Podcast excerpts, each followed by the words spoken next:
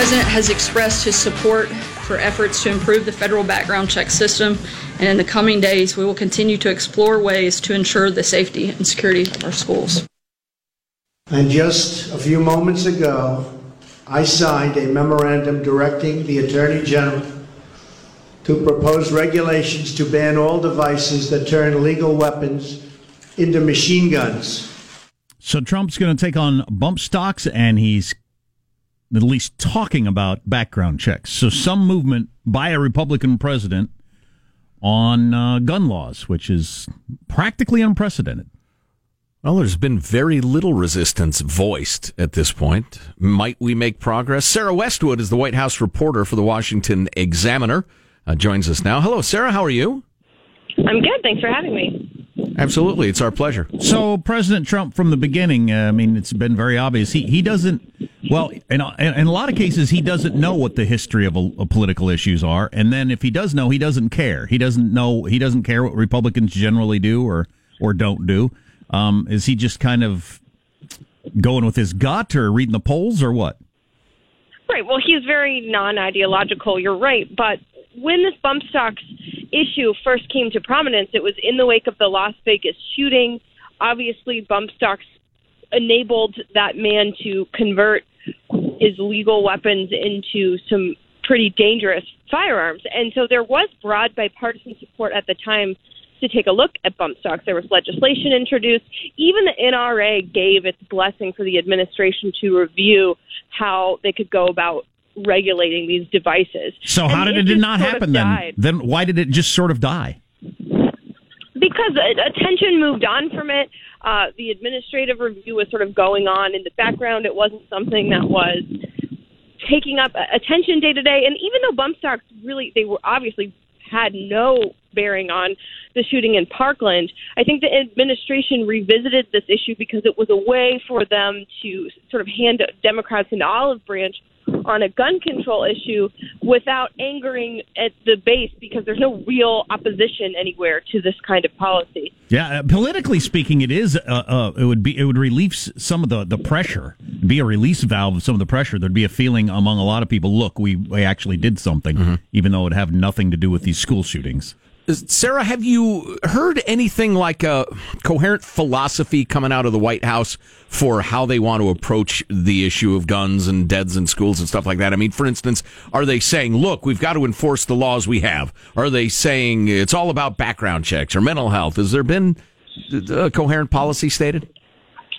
Not yet, and I think that there's a recognition in the White House that there is no one-size-fits-all policy to address school shootings. That's not the kind of rhetoric that you hear from the left. The left, you know, has a sort of myopic focus when it comes to how to stop shootings. It's all about gun control, limiting access to guns, strengthening background checks.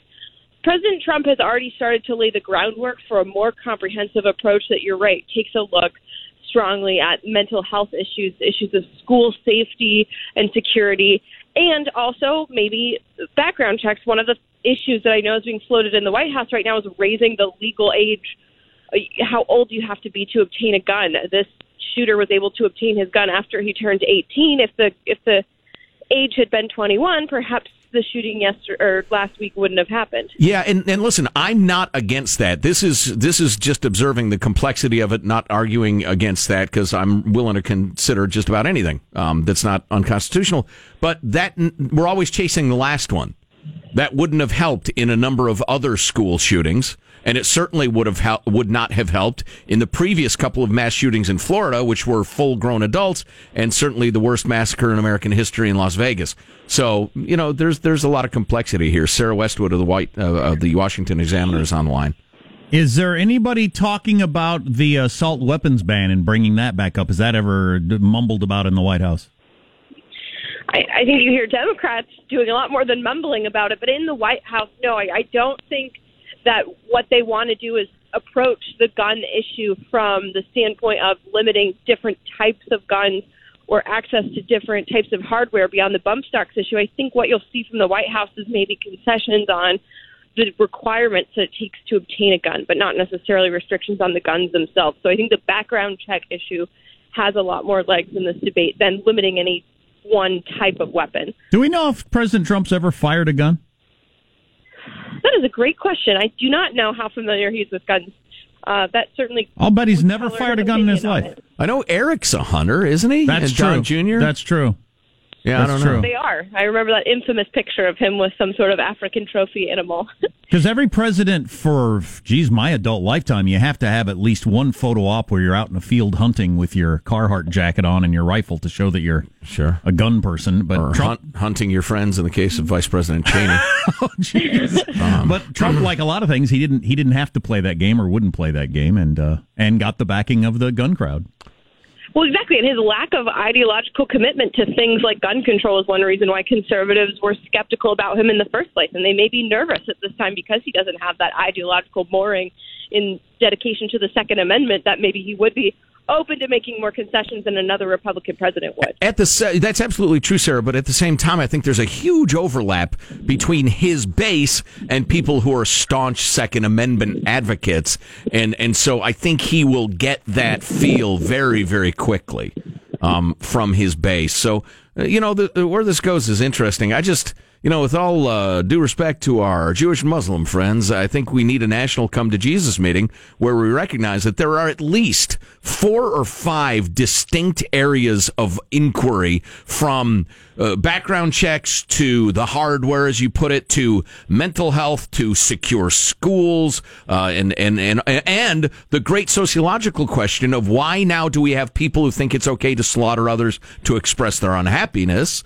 And, you know, have a bunch of panels and then probably a 2 to 3 year long sustained, sincere discussion of these things, and not just the usual emotional spasm of headlines for 2 weeks. Good luck. I live in a fantasy world. OK, I know I do. Yeah, that does sound pretty difficult. And it's hard when everyone's not speaking the same language. I think there's a lot of misrepresentations on both sides when it comes to guns, and just a refusal for either side to learn the facts, or even what different kinds of categories are called, the vocabulary that goes into the discussion. Sure. That makes it a lot more difficult. Oh, you're absolutely right about that. Yeah, good stuff. Yeah, Sarah Westwood, White House reporter for the Washington Examiner. Sarah, it's always great to talk. Thanks for giving us a couple minutes. Thanks for having me. Yep. One thing that I hear a lot is Chuck Todd was pushing on this issue on Meet the Press on Sunday. Is there any reason to have an AR-15 other than to kill people, trying to nail somebody down, saying, isn't this designed for killing people? The guns that I own, I bought to kill people. That's the only reason I own them. Mm-hmm. The shotgun is for something else, like if I'd have some varmints around the house or whatever, but I'd use that to kill people too. The handguns I own, I bought to kill people. That's why I own them. I hope to God I never have to use them, but that's why I have them. See, I want to get a shotgun to kill people. That's interesting. I'm not a hunter. I'm not doing target practice. It's the only reason I have the gun. So the fact that a gun is designed to kill people, it doesn't automatically make it... Yeah, negate it in my mind. That's why I have it. In case somebody with a gun ever comes to my house, I'd like to have at least a chance. It's a god-awful last resort. Yeah. To protect yourself and your family. That's what it's for. But that it's not...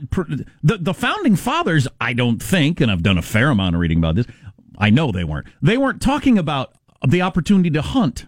Or target practice. No, they were talking about you can't be overrun by an oppressor. Now, it's still an open question as to, because, you know, we draw lines various places. You can't have machine guns. You can't have a tank. I know. Well, so, you can have one, but they made me disarm it. So a machine gun is... It still crushed my neighbor's car, bastard. So my argument doesn't work for machine guns. I don't get to have a machine gun because it'd be great for killing people. Right? Right. I mean, we've decided that. Right. The courts have decided that. So where do you draw the line? Is it, you know, does the AR-15 style gun... get closer to the machine gun thing or not? Now, well, the courts have decided that already. But So, listen, my message, particularly to my anti-gun progressive friends, would be just this. None of this is simple. And it might feel good to shout adamant and heartfelt but simplistic solutions to this stuff. You will fail if you do that. Good example, the hardware thing. If you're going to ban a particular sort of hardware, you have to spell out what hardware you are banning. And then somebody comes up with a variation that is effectively the same thing, but no longer fits the legal definition. Well, you haven't banned that. That's just a for instance. So we got to stop shouting at each other and asking for quick, easy solutions. And, you know, my gun nut friends, my fellow gun nut friends, It's not going to go too far. It won't. The Constitution sits there. The Supreme Court is what it is right now. I'm not particularly concerned about that. That is a concern of a lot of people, that if you banned AR-15s, semi-automatic pistols are next. Here it comes. Everybody's guns are going to be taken away. Well, the president himself said that was going to happen, yeah. Maybe I'm overconfident, but, I don't... Like I said, the discussions, if we ever do have a long, sober national discussion on, for instance, assault rifles, I think it's going to quickly become pretty clear to everybody how impossible it's going to be to quote-unquote ban them. I'm sorry, the quote should be around them. How are you going to ban them when somebody can come up with a variation on that without even trying very hard? Plus, the numbers just might not be there. As I pointed out, they tried to do this in 2013 when the Democrats controlled the Senate, and it didn't even come close. Right. It got voted down 60-40. Yeah, 60-40 against, my friends. Yeah. The fact that the bump stock thing never happened, wow, that's really interesting. That might have gotten bogged down. As Sarah said, it was in the advisory, what'd she say, the term she used, is essentially the eggheads who get together and try to work out how it would go, how it would work, what the law would look like. But, and it got bogged down there, I'm guessing, for technical reasons. Yeah, but the point remains, you had Republicans, Democrats, the president, and the NRA say, yeah, it's okay, you can ban that. Yeah. And you still couldn't do it. Yeah. So it's going to be pretty difficult. If anybody employs a bouncy thing that makes a semi-automatic rifle act like an automatic weapon, like a machine gun, you got to go to jail for 30 years. No bouncy things. That's what the legislation would kind of have to look like. Otherwise, like I said, people come up with variations. Well, the first assault weapons ban, and I believe the next one they attempted, everything was grandfathered in. There was no confiscation. We have gazillions of what are considered the assault variety out there now. Well, and on the day they vote to ban that, presuming they ever could, 350,000 of them will be sold. How about we somehow come to terms with the national pathology of people who want to take out their unhappiness by killing innocents? How about we put a hell of a lot of time and energy into that? Because it didn't used to be. That whole he couldn't buy a handgun at his age, but he could buy an AR-15 is an interesting one. Yeah, long gun, but not handgun. Yeah. Our text line is 415-295-KFTC, 415-295-KFTC. I remember when I was a kid, it was all about .38 caliber revolvers.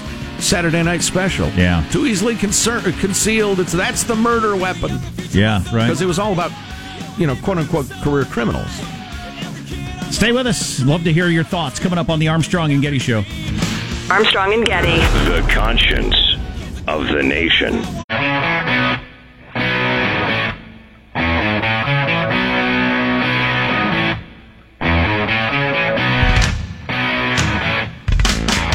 The Armstrong and Getty Show.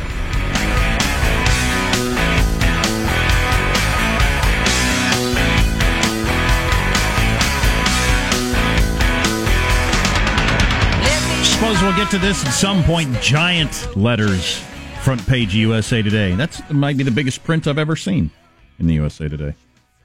94%, it says in 4-inch letters. 94% of the actresses in Hollywood say, stay tuned. Why do they stay tuned? What?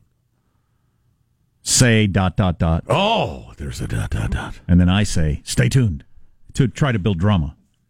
It's around the hashtag Me Too thing. Yeah, I kind of guessed. Yeah. 94%. Wow. Yeah, it's not surprisingly. Although I don't know. I have a feeling I know what you're going to say. So, listen, I came across this thanks to an emailer. Let me flip over there if it hasn't frozen up as it so often does. Dang it, I lost it. So, it has to do with, it was a half-joking suggestion that Sean pursue work in this field of where I want to, god dang it, I want to find it. Well, maybe not. Of internet underhandedness and how it's an industry. And this person actually asked to be anonymous, but that they work in, oh, there it is, beautiful, that they work in that industry, internet underhandedness. And he or she says, hi there, here's the largest marketplace for black hat internet marketing /SEO. I don't know what that stands for. Tell Sean to take a look. I think he'd be able to look in depth at what is available here. Blah, blah, blah. Blah, blah, blah. And this person also works there. So I clicked there to see what they offer. And I just clicked on like the first offering. Hello, as you can see in my profile, I had 13 open giveaways to introduce my services for you. Instant, high-quality, super-cheap SMM services. Can you Google what SMM services are? SEO is search engine optimization. Beautiful. Looking at SMM, you said? Mm-hmm. Not S and M. Oh, that's different. Don't Google that, or you'll see things you'll never forget. Although you do need a spanking, Sean. Social media marketing. Okay. A sneak peek at our price list. Instagram followers starting from only 5 cents per 1,000. Or is that? No, I guess that's 50 cents per 1,000. Instagram likes starting at only 3 cents per 1,000. Instagram views starting at only 7 cents per 1,000. I can get 1,000 likes for 3 cents? Yes, you can, sir. Instagram mentions starting from only $1.75 per 1,000. If you care about this at all, and I don't, but if you're the sort of person that does, like my wife's always checking her likes on her Instagram page. I should get her for her birthday. You know, goats and pugs? 50,000 likes for $1. God, that's such a great idea. Cost me a whole $1. That is a great idea. Of course, the Russian guy who does it probably will worm his way into all your stuff. My brother's convinced our pug is gay based on his Instagram page. He said, really? He really likes the fancy hats. Wow. Really likes the fancy hats. Yeah, enough said. Which is fine. Gaypugs.com. Facebook page, see, but who would want this? People who sell it. Well, I understand that. There's commercials. You got clicks. I understand money. I understand people are doing it for a living. I know a lot of people who pay attention to how many likes their various quip. I mean, heck, just for their own enjoyment, their own pride. Sure. Yeah. There's industries like stand-up comedy, right? Like if you're a young up-and-coming stand-up comedian and you have 80,000 Twitter followers, that people will book you differently than the same person who has 1,000. I'm sure. How about this, Shawnee? Put a couple of your wacky jokes up on YouTube. Here's what I'll do for you. YouTube views starting at only 15 cents per 1,000. Wow, it's so cheap. That's what's amazing to me. So if I wanted to spend, well, 15, times 10, that'd be $1.50 times 100. So I could get 100,000 for $15? Yeah. That seems very strange. Well, how about strange. I spend $150 and get $1 million? Right. And then all of a sudden you're a big deal. YouTube country-targeted views. I assume they mean not like twangy music. They mean nation-state target. 85 cents per thousand. It can't be. So I can insist on Murica. 85 per thousand. YouTube likes and dislikes. Okay. Starting from only $3.50 per 1,000. Wow, so maybe there's like a little 6-year-old girl doing her ballet class. Mom videos it, puts it on YouTube for the grandparents. I could, for the cost of only $350, post 100,000 dislikes for that video. Oh, now, wouldn't that be fulfilling? As a troll. Oh, boy. They can't be that cheap. They are. Well, it makes you wonder this is the price list. Well, it makes you wonder why anybody's paying any attention at all then. SoundCloud followers and likes from only 280 per 1,000. That's what I need to do from a wacky band. Well, yes, you should. I must. Because most people don't know this. Oh, and in the spirit of that girl who scammed her way into the Olympics, we've got a really interesting story about a band, right, that gave itself wealth and fame by manipulating the internet. You got to do that. Clever story, yeah. What's coming up in your news, Marshall? Well, Florida students ramping up calls for gun control and a surprising admission from the White House. Coming up minutes from now, Armstrong and Getty. Define gun control. That's where the rubber meets the road. All coming up on the Armstrong and Getty Show.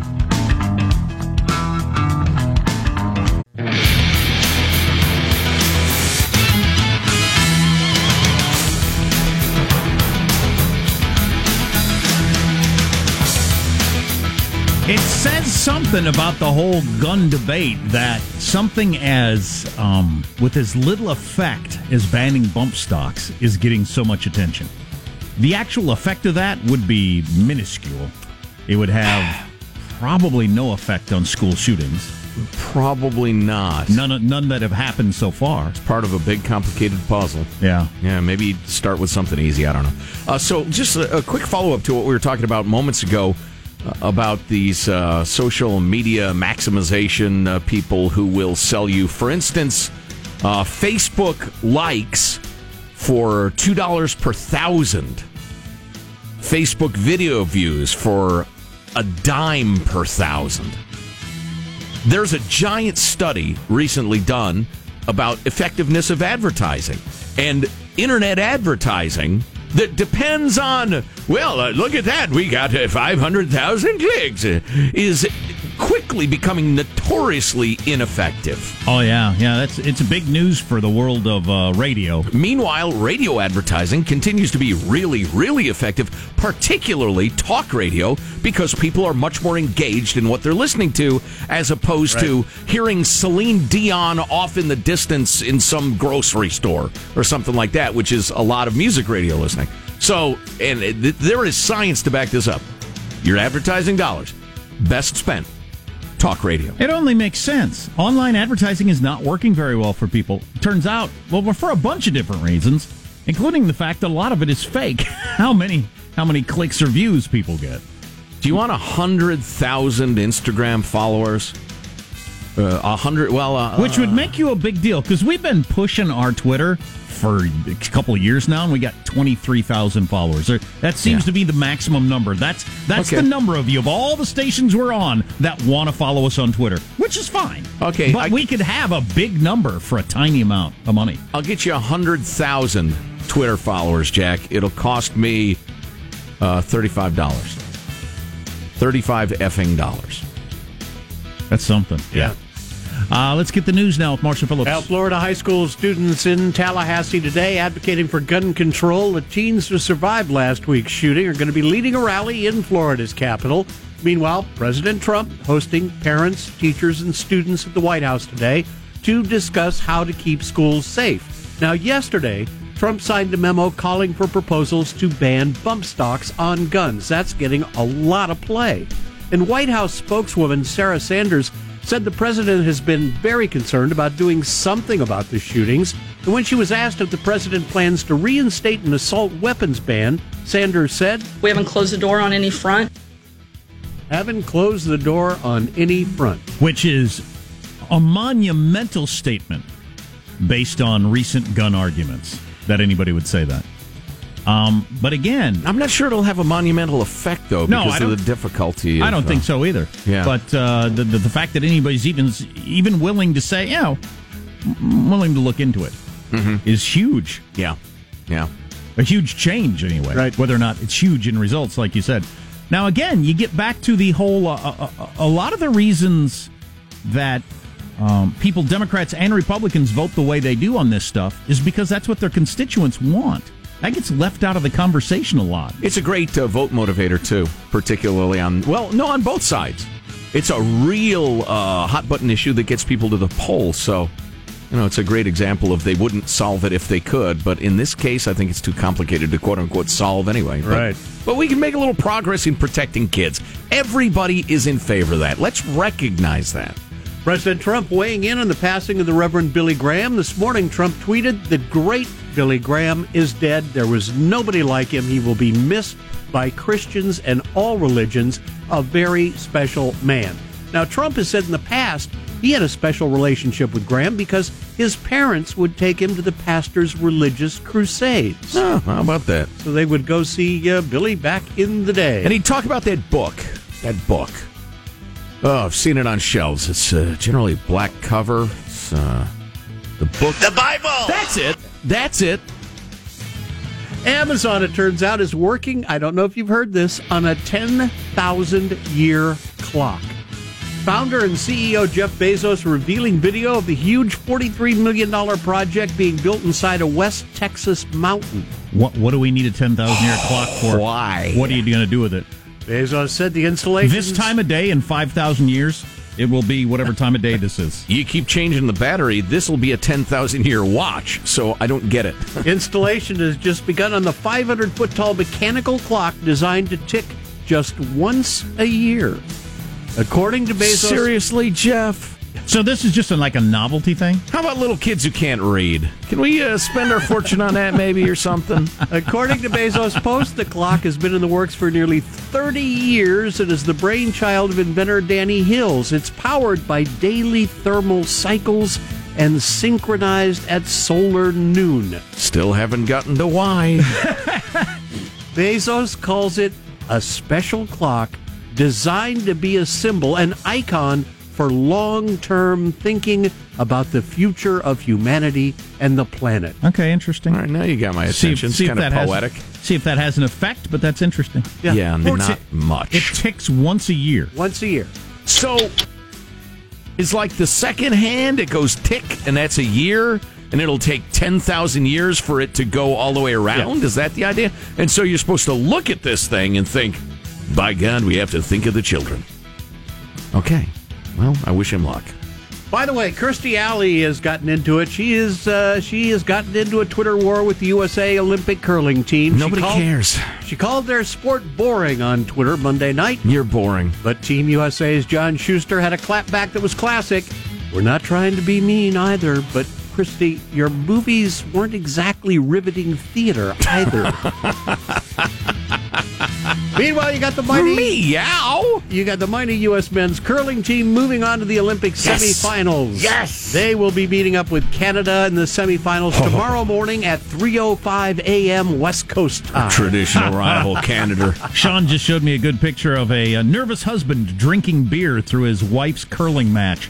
And he's two-fisting it, so he's standing off the side with a beer in each hand. Wow. Hammering down the beers. Atta babe, whatever it takes. For Team Canada while his wife's out there curling. Oh, he's a Canucker? Mm. I'll be damned. There you go. That's your news. I'm Marshall Phillips in the Armstrong and Getty Show.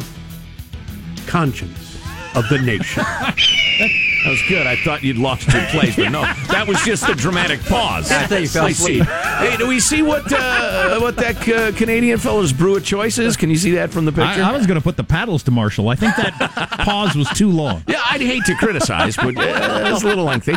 No, they're clear cups. It's not a canned or labeled beverage. That's too bad. Sucking down to Molson's there as his wife slides that big old iron thing. Looks to be of a medium color, so not a light beer for sure. Mm. Oh, no. So, an ale, perhaps. Speaking of manipulating the internet for profit, there's a pretty funny thing. Bulgarians, is that right? I believe so, yeah. Boy, did they come. I wish I'd have thought of this. Never turn your back in a Bulgarian. Pretty clever. Among other things on the way. Our text line is 415-295-KFTC. Oh, hey, here's your headline. And while we were all talking about North Korea, Iran attacked Israel to explain the next 25 years of human history. Nobody's paying attention. Things are getting crazy heated over there. Yeah, ugly in Syria. Yeah. Just unbelievable. Oh, are you serious? Stay tuned to the Armstrong and Getty Show. Armstrong and Getty. The conscience of the nation.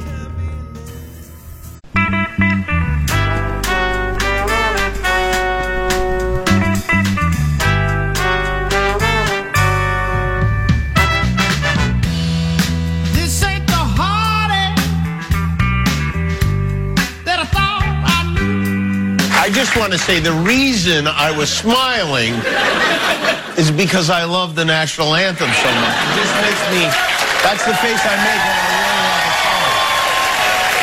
when I really love a song. That was some arrangement, though. In hindsight, trying to work in the words, my humps, my lovely lady lumps, may have been a mistake. I didn't realize I was on camera. Then my phone started just buzzing, and I was like, oh, I think I might have been on camera. Ah, boy. Jimmy Kimmel caught smiling at the national anthem. Oh, no. I hadn't realized that. We ought to play some of that later. I mean, it never fails to amuse. It was an abortion from the beginning. It was terrible. So Sean has our favorite listener comment of the day. Yes, this is actually from on the Twitter machine. Why is life so expensive? I'm not even having a good time. Oh, boy. That's funny. That is awesome. Who tweeted that?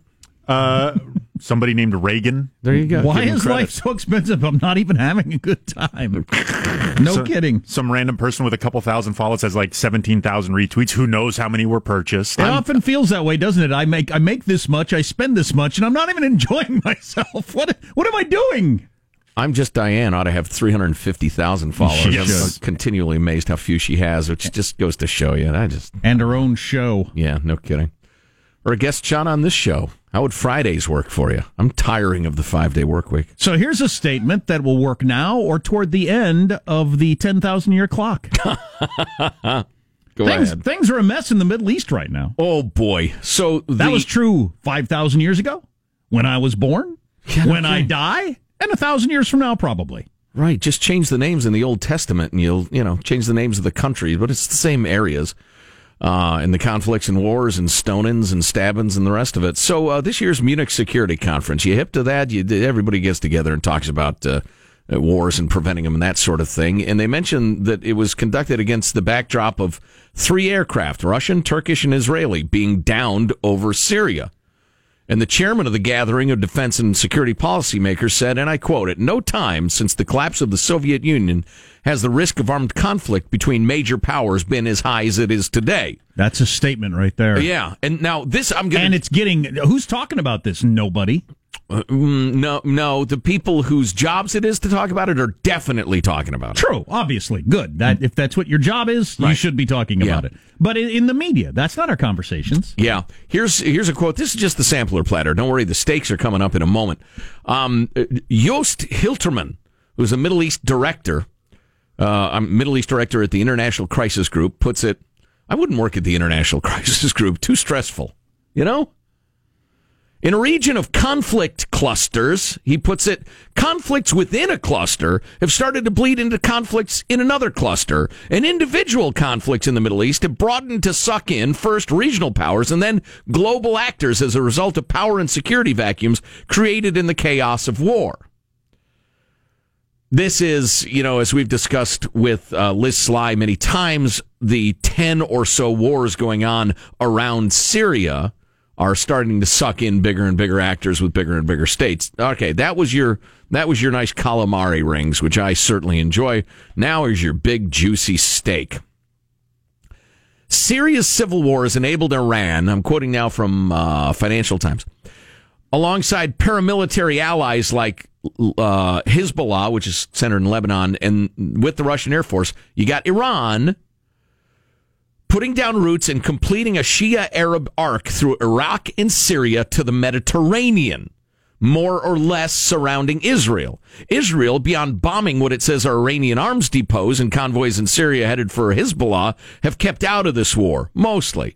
But it has been saying for 2 years now it will launch its own war if either of two things happen. Here are your triggers. If Iran, Hezbollah, and the other militias, nurtured by the Revolutionary Guard, establish a permanent military presence in Syria. If Hezbollah and company are permanently in Syria, Israel will start a war, because that's right along their border. Or if Hezbollah, which fought Israel to a standstill in the previous Lebanon war in 2006, continues to build an arsenal of Iranian-supplied rockets that can reach deep within Israel, Israel jumps. Well, and Netanyahu, he said it out loud the other day. He said, "We have red lines. Don't test us." Now, Iran responded. I don't think I have the quote in front of me. One of their military higher-ups vowed that they would level Tel Aviv and do it before Netanyahu got a chance to leave town. Meanwhile, Israel, which has nukes, is thinking, try that and say goodbye to Tehran. Now, is any of this going to happen? I can't tell you it's not. It's going to happen someday. It's going to happen someday. I tell you what, it's a hell of a lot easier to imagine the scenario where it happens as to imagine the scenario where it doesn't. What is Hezbollah going to say? Look, this is... We've realized setting up permanent roots in Syria and we're in Lebanon and everything. We realize it's really putting way too much pressure on Israel. It's unfair of us. We're pulling back. Is that going to happen? No. And do you think Israel is kidding about if we've got Hezbollah on our doorstep, we're going to attack? Do you think they're joking? No, they're not. Listen to this rhetoric, will you? Speaking of an ugly world, an ugly Middle East. So in Syria, one of the deadliest places on the planet for the last, how many years is it now? 6? And worsening. How many years has it been now? They've been at this. And it started with, you know, part of the Arab Spring uprising against Assad and trying to overthrow him. And right. It was peaceful. Say, hey, we would like some rights over here. And Assad's people shot him down in the streets. And used chemical weapons, which the world did not respond to. Said, you know, you're not supposed to do that, but cut it out. Nobody really wants to stop you, so go ahead. And they've used chemical weapons multiple times. And Russia got involved and started bombing schools and hospitals. And nobody's done anything about that. Yeah, what's the term? Bello-Roman war in the Roman style? Total all-out war. So in the last couple of days, it's been as bad as it's ever been, with Iran and Russia helping Syria bomb just regular neighborhoods, killing all kinds of just regular people, including lots of children. And apparently they're planning for a ground invasion. So they're trying to soften up these areas, and they've got the ground troops massed, and they're going to come in, and they're going to kill people left and right. And it's going to be so ugly. This is the very thing that Obama launched our airstrike in Libya to stop when Muammar Gaddafi was going to do this. Right. And it was talking about going door to door, and Barack Obama said, no, you ain't, and we started bombing them. Well, now they're going to do it in Syria, and I'm thinking the world's going to let them do it. Syrian officials vowed to... The Libya thing didn't work out so well. No, I'm not saying we should. Right. But at one time, we thought the world can't put up with this. And now maybe we're going to. Well, now there's the chaos that breeds that sort of thing all the time. That's why it's so hard. Syrian officials vowed to show no quarter as they moved to wipe out rebels in the suburb of eastern Ghouta, with the assault this week ranking as the deadliest there in years. Here's the quote from the dude, the Syrian official. I promise I will teach them a lesson in combat and in fire, he said. You won't find a rescuer, and if you do, you'll be rescued with water like boiling oil. You'll be rescued with blood. That was his message to the civilian population of that particular suburb. Anybody who says never again ought to be slapped in the face. Never again, always again. Right. Whenever anybody wants to, the world doesn't stop it. And for good reason. Some good reason. But bad guys get to do bad things all over the world. Well, I hope you've enjoyed the single ugliest segment of the Armstrong and Getty Show. Good morning. Go enjoy your day. Yeah, look forward to that the next several days. You're listening to the Armstrong and Getty Show.